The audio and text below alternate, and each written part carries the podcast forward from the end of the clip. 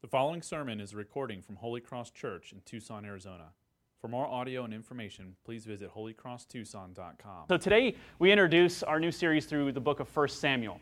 And uh, 1 Samuel records events that took place about a thousand years before, before Christ was even born, and about 500 years after uh, the Exodus period. So if you're if those events are familiar to you, uh, that helps give it a little bit of context. So, God rescued his people from Egypt, from slavery, and, and brought them into the promised land that he would give to his people. It's about 500 years before um, 1 Samuel, the events that, that happened there, and about 1,000 years before Jesus. Um, so, God's people have been given freedom. Just a little context of this book they've been given freedom, and they were misusing God's freedom in, in huge ways. Uh, they were misusing it over and over again. And 1 Samuel is about, about what it means to follow God as our leader, as our king, specifically in a time where we worship our own individual freedom. And not much has changed in that regard. Uh, it's one of our big cultural values of our time is to, uh, is to follow, follow our heart, uh, to do what we want. Um, comments like, you're not the boss of me, happen a lot, and happened a lot during that time. Or, that's your belief, uh, we all are entitled to our individual opinions. Or maybe, what gives you the right to tell me what to do? Now, if these are common, if you're hearing that these phrases are common for our time, they were very common uh, at this time as well. And they are dominant comments in our culture. Uh, to put it another way, everyone did what was what they saw fit in their own eyes. Or even yet another way, everyone followed their heart. And actually, we're encouraged to do that in our time, to, to follow our heart, to, to look inside and to do what we, what we feel we should do. And what the Bible tells us, and what all of history of mankind tells us, that when people do that, uh, what's left is chaos. Uh, what's left is a very ugly situations when people actually just follow their hearts. Those are actually the closing words of the book of Judges. In Judges 21 25, the last verse is this in those days, there was no king in Israel, and everyone did what was right in their own eyes. And the story of 1 Samuel actually picks up where, where Judges leaves off. And so God's people, as they're, they're following this recorded history, they're reading that verse. And then the next history that they get is 1 Samuel chapter 1. And life is ugly when there is no king. Life is ugly when people follow their own hearts. There are stories and Judges that we do not teach our kids in Sunday school for good reason. It is graphic, it is ugly, it is scary, it is heartbreaking to see how people live when they don't follow God. But there's some irony in this as well, because during this time we learned that the people had no king. There's irony in that because they did have a king. Uh, their king was to be the Lord God. He was the one who brought them out of slavery and into the promised land and gave them salvation. Uh, yet they refused to honor him as king. They refused to obey him as king. The problem wasn't that God's people didn't have a leader, the problem was they didn't want the leader that they had. And so they wanted something else. They wanted something different. They wanted what everyone else had. They wanted a human king. They wanted someone who they could see, that could lead them and tell them what to do. They wanted to put themselves under the leadership of another person. And so here's what God does. Here's what happens God grants them their desire. He gives them a king and he sees their desire for a king as a rejection of his own rule. So he gives them what they want, and there are times when this appears to go really well. We see good things that happen in the life of King Saul and of King David, but there are times of just complete and utter failure and disobedience. And at times they feel that they are not really any better off with a human king than they were without one. And the people are wondering will God ever send us someone who will lead us? And lead us in a good way, who will lead us faithfully in God's ways? Is it, will there be somebody who will lead us with perfect love and truth and righteousness? And so the story of 1 Samuel causes us to look beyond the history of 1 Samuel. It, it causes us to look beyond the history of these earthly kings to a king that God would raise up to actually lead us, a righteous king who was full of love and wisdom and salvation. And so 1 Samuel causes us to stretch our eyes to see Jesus, God's anointed one, who would be born and raised and would be our forever king, who, who claims that, right, that rightful place as king over all, king of kings and lord of all. And so there's so much to learn from this story. Um, not only because it's true, but because it's the inspired word of God. And so when we go to this story of God's people, we, we should not just look at it through eyes of like we're in school and learning history and thinking about events that happened a long time ago. We should read it with fresh eyes as God is wanting to stretch our hearts to see his work in our lives and in all of history. First Samuel enables us to see Jesus, even though his name is not named. But he is the Christ, which, which means the anointed. He is God's anointed one, God's Christ who would who would lead his people in truth. And, what, and it'll show us what it means to follow God, to follow Jesus as King in an age today that worships personal freedom. And so let's begin. Let's begin in 1 Samuel chapter 1. And like all uh, books of, of history, sometimes there will be Sundays where we read a good portion of Scripture to get the, the, real, the real, real weight and grasp of, of what's happening. So today we're going to read chapter 1, uh, the first 20 verses. And so if you want to follow along with us, please, please do. 1 Samuel chapter 1. There was a certain man of Ramathaim Zophim of the hill country of Ephraim, whose name was Elkanah, the son of Jeroham, son of Elihu, son of Tohu, son of Zuph, an Ephrathite. He had two wives. The name of the one was Hannah, the name of the other, Peninnah. And Peninnah had children, but Hannah had no children. Now, this man used to go up year by year from his city to worship and sacrifice to the Lord of hosts at Shiloh, where the two sons of Eli, Hophni and Phinehas, were priests of the Lord. On the day when Elkanah sacrificed, he would give portions to Peninnah his wife and to all her sons and daughters. But to Hannah he gave a double portion because he loved her, though the Lord had closed her womb. And her rival used to provoke her grievously to irritate her because the Lord had closed her womb. So it went on year by year. As often as she went up to the house of the Lord, she used to provoke her. Therefore Hannah wept and would not eat. And Elkanah, her husband, said to her, Hannah, why do you weep? And why do you not eat? And why is your heart sad? Am I not more to you than ten sons? After they had eaten and drunk in Shiloh, Hannah rose. Now Eli the priest was sitting on the seat beside the doorpost of the temple of the Lord. She was deeply distressed and prayed to the Lord and wept bitterly. And she vowed a vow and said, O Lord of hosts, if you will indeed look on the affliction of your servant and remember me, and not forget your servant, but will give to your servant a son, then I will give him to the Lord all the days of his life, and no razor shall touch his head. As she continued praying before the Lord, Eli observed her mouth. Hannah was speaking in her heart. Only her lips moved, and her voice was not heard. Therefore, Eli took her to be a drunken woman. And Eli said to her, How long will you go on being drunk? Put your wine away from you. But Hannah answered, No, my Lord, I am a woman troubled in spirit. I have, not, I have drunk neither wine nor strong drink, but I have been pouring out my soul before the Lord. Do not regard your servant as a worthless woman, for all along I have been speaking out of my great anxiety and vexation.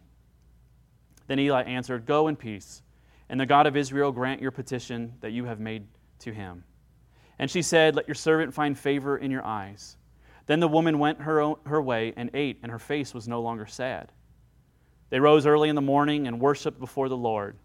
Then they went back to their house at Ramah, and Elkanah knew Hannah his wife, and the Lord remembered her. And in due time Hannah conceived and bore a son. And she called his name Samuel, for she said, I have asked for him from the Lord. This is God's Word. Well, this story stirs some emotion. I imagine it, it, it, stirs some personal emotion in you. And here, here are some emotions that have stirred in me. One, you hate Peninnah. You hate her. You hate this woman. You want her to lose big time. Will somebody put this woman in her place? She is just so special and so fertile and her husband looks at her a certain way and she gets another kid like that, right? You just, you hate this woman. And you hope that through this story, something bad will come to her. Okay, maybe, maybe you don't feel that way. I, that's how I felt when I'm reading this story. Will someone put her in her place? You're not sure about Elkanah. You're not really sure to know what to feel about him. Maybe he is just a, a, a, very sweet and attentive husband. Maybe he's an idiot. You don't know. You don't know what kind of guy he is. Is he caring for his wife or is he just missing it completely? Are her troubles just going far over his head? But here's something for sure your, your heart breaks for Hannah. She's the hero. You, you can see very early on, she's the one we should be looking at. And your heart is soft to her. You, you're brought into her pain. Um, you're not sure what this story is about, but it's important to, to look at her, and you're brought into such a private mourning in the life of a woman that it's not even spoken out loud.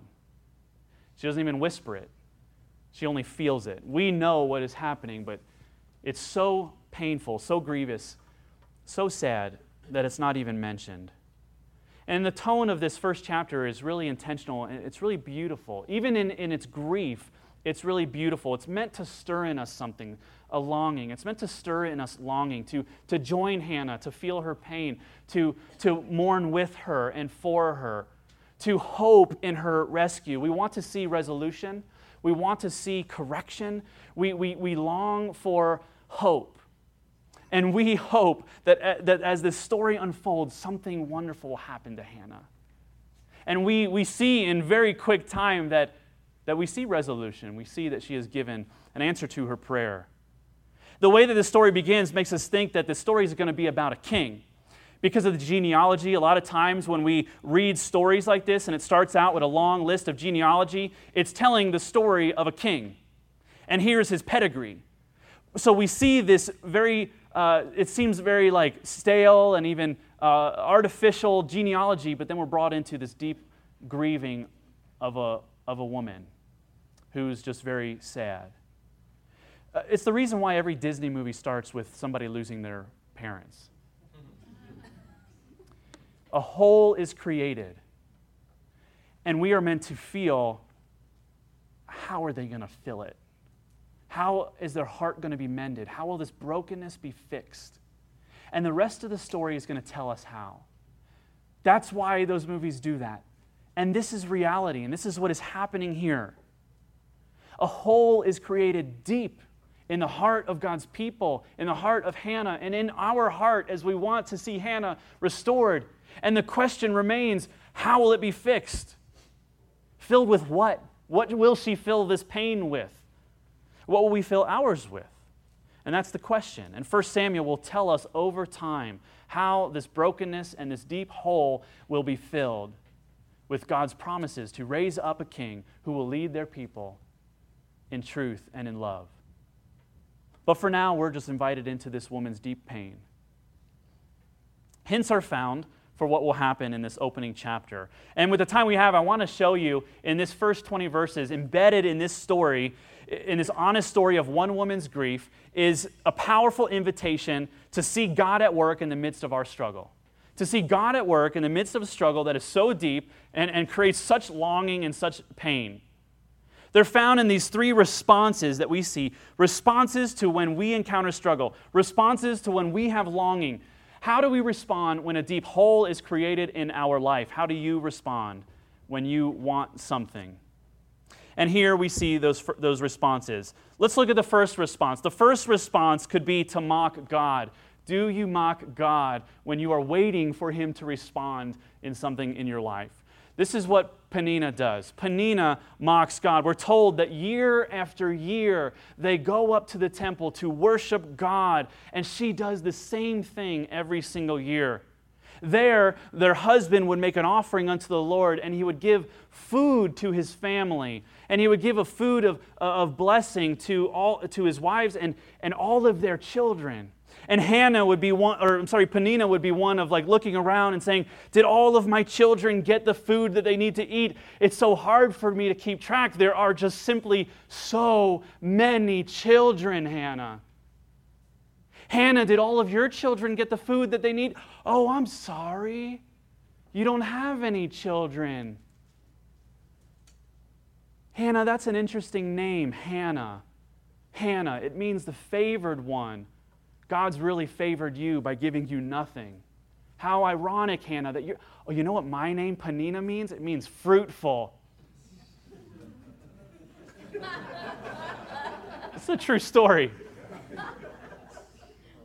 God, who is he paying attention to? The favored one who has nothing, or the fertile one, the fruitful one who has a bounty of children? God must love me. What is wrong with your God, Hannah? Has he forgotten you?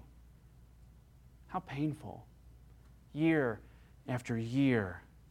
This is not a happy family. This is a broken, wounded family. This is a dysfunctional family. And this happened year after year, and Hannah suffered greatly. Barrenness had, had, had a tone of, of, of suffering in the Old Testament for God's people.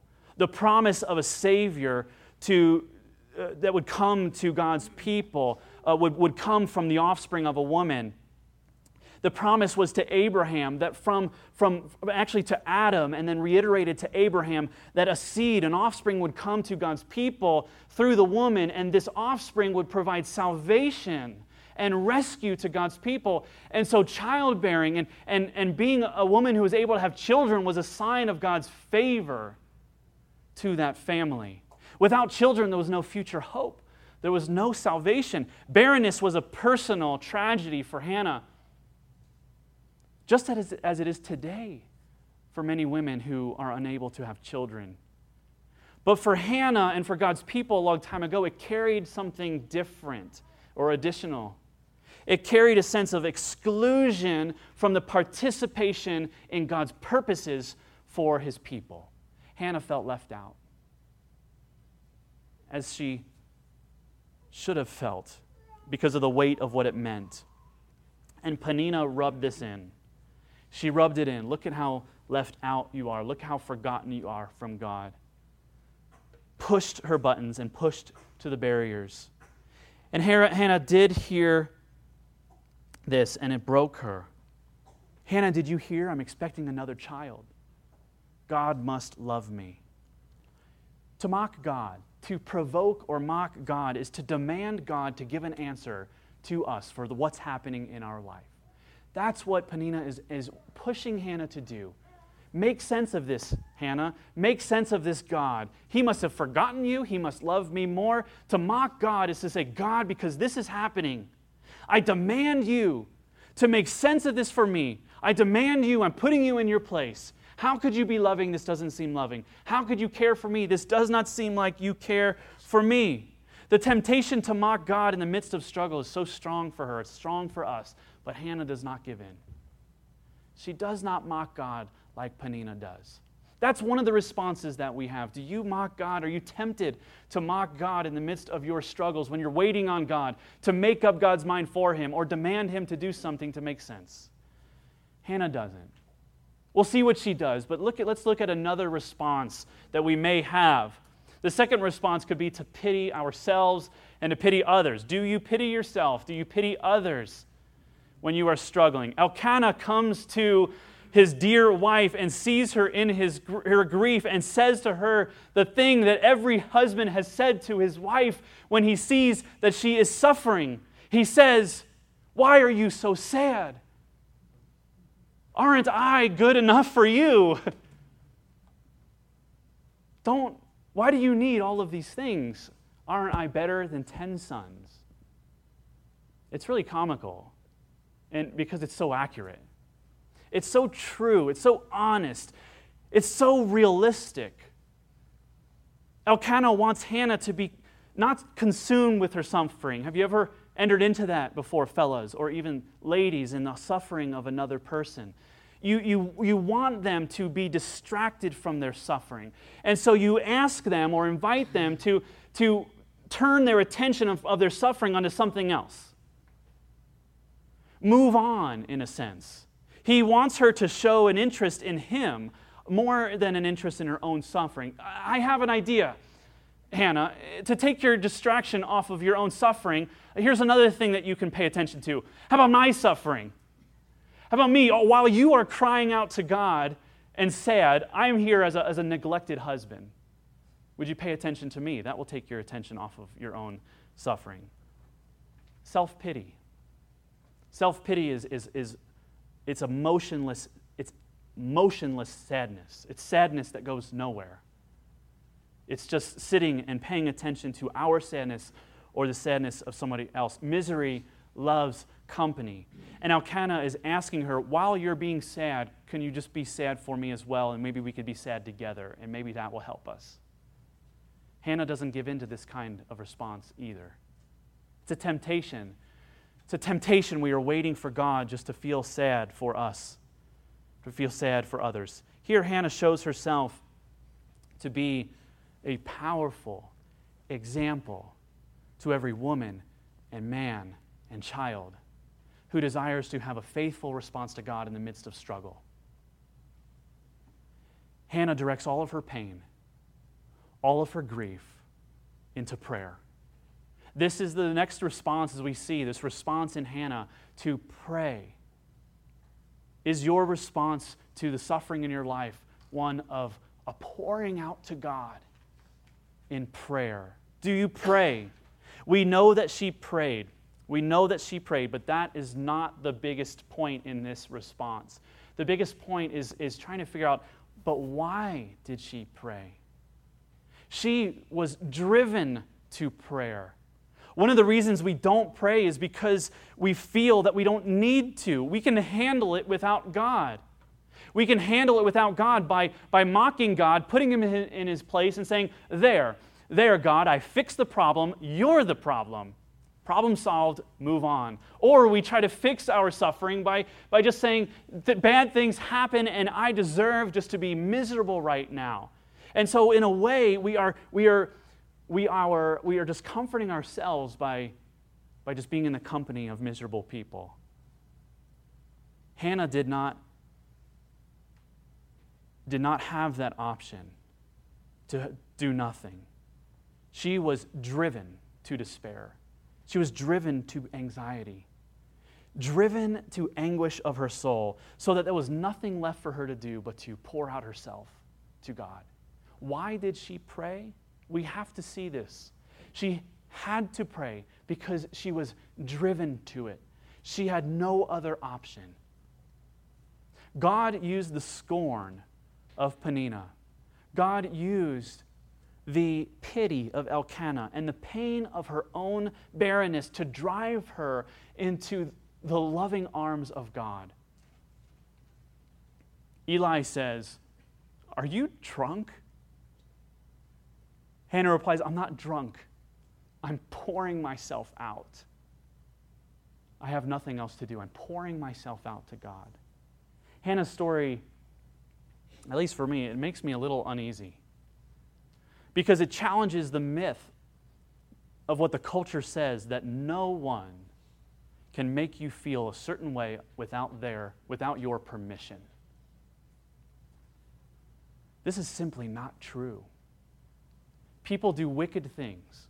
People do evil things. We are not in complete control of our lives.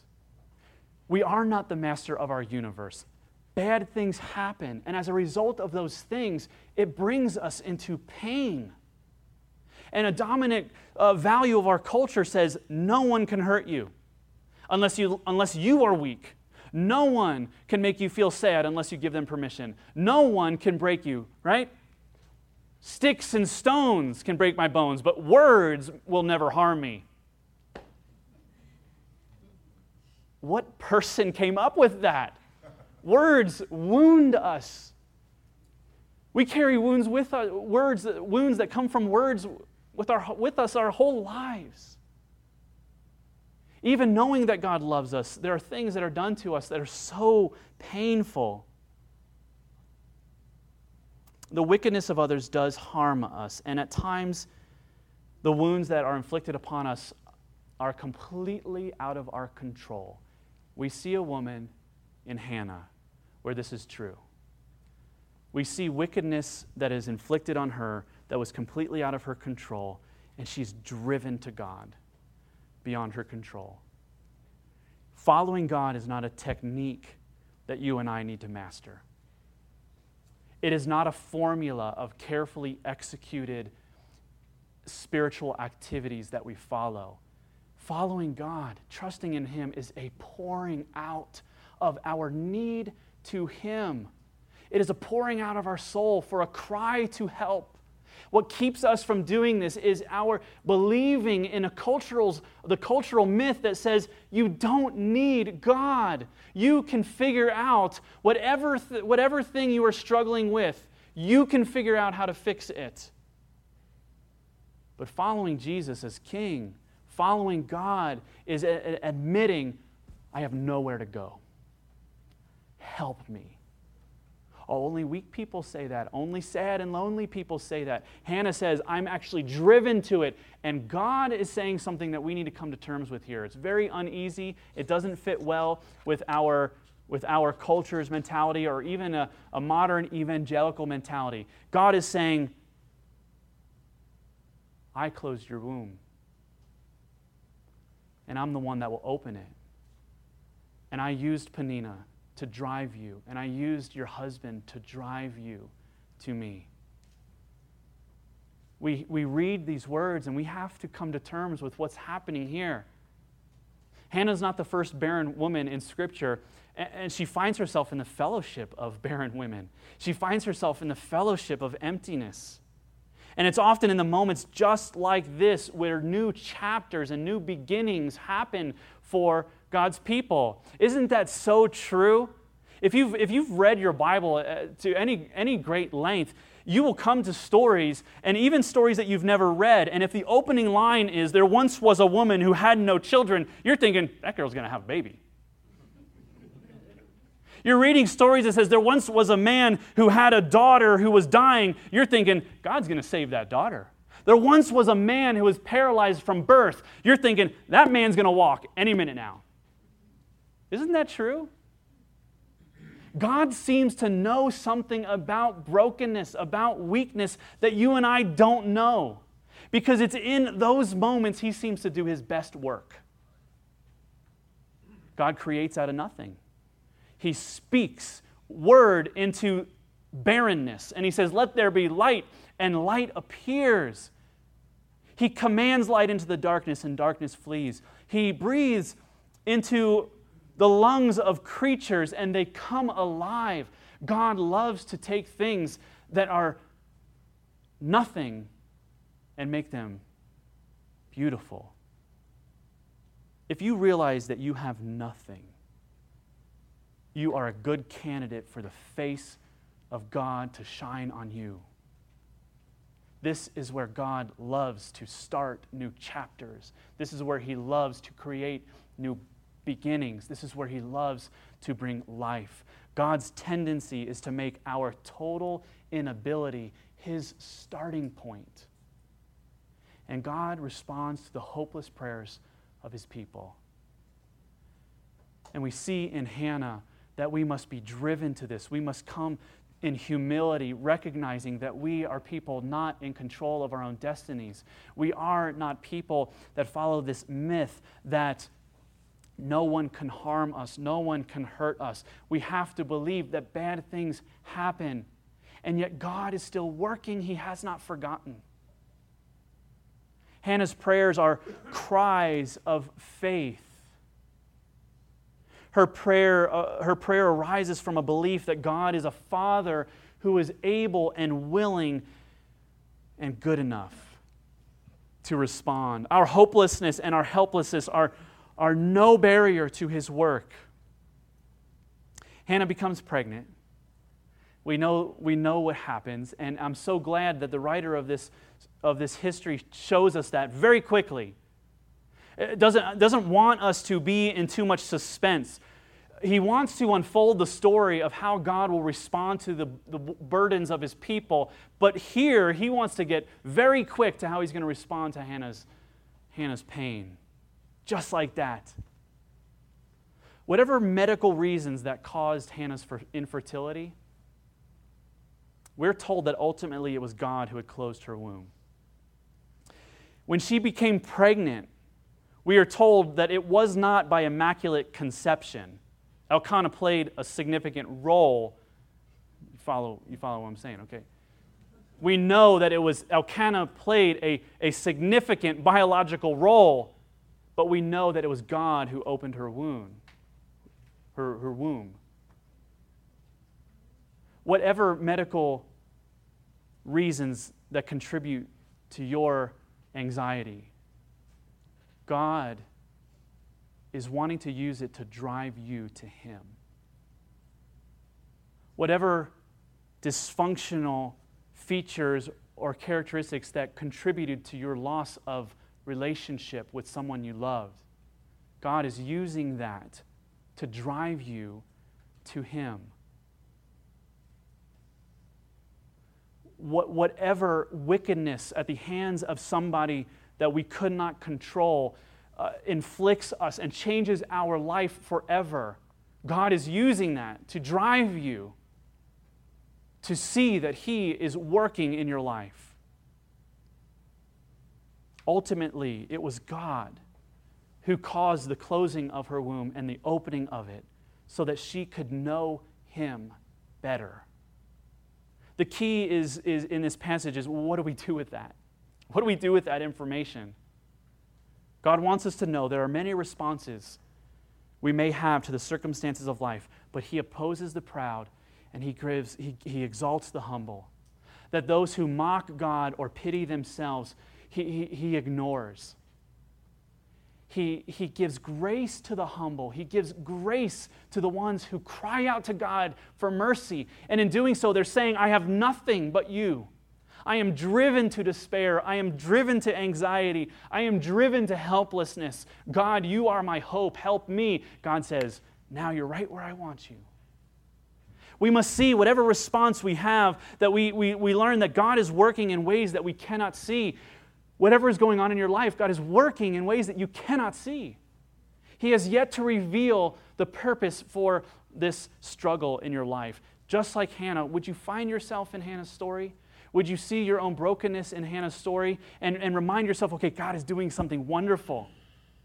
He is creating new beginnings out of this pain, but I don't need to know exactly what. I just need to know that He is working in ways that I cannot see. And lastly, that God will always bring salvation to His people. God will raise up a Savior, a King who will lead His people in truth and love and justice and righteousness. He will be faithful to everything he has promised to his people. He will do it in the time that he that is right and good and perfect. That's what 1 Samuel is about. We're going to see this as the pages unfold in this story. We're going to see that God opposes the proud, He gives grace to the humble, that He's working in ways that we can't even understand, and that He will save us. Would you apply those things to your life right now? We see this in the cross of God's anointed, of the Christ, the anointed one that would come eventually through the seed of a woman, in Jesus Christ who was born. We would see this. We would see that God opposes the proud but exalts the humble. We see that Christ humbled himself to the point of death and died for his enemies, and God gave him the name above every other names and exalted him to the highest place and calls him king who is seated on the throne. We see that he's working. We look at the cross and we see Christ crucified. And where people mock God and even mocked him, he knew that God was working in ways that he could not comprehend. And we believe that Easter would come, that the crucifixion was painful, that he'd be buried in the ground, but we knew that he would resurrect from the grave, that he would rise from death, defeating death and sin. We know that he will bring salvation, and his resurrection shows us that he will bring salvation to us. And what he asks of us is to trust him. What he asks of you is to trust in him. Hannah asks, and the Lord gives. He closes and opens her womb. He answers prayers. He does not always give us exactly what we ask for. For there are people who are still struggling today. There are women who are still struggling today with infertility, desiring to have children. But He responds to our prayers in His love and according to his wisdom. And in ways that we can't fully comprehend, but always in ways that are good. There's more going on in this passage, for it is a foretaste of what is to come in the story. Stretch your eyes to see God faithful. He's providing us salvation. Let's pray.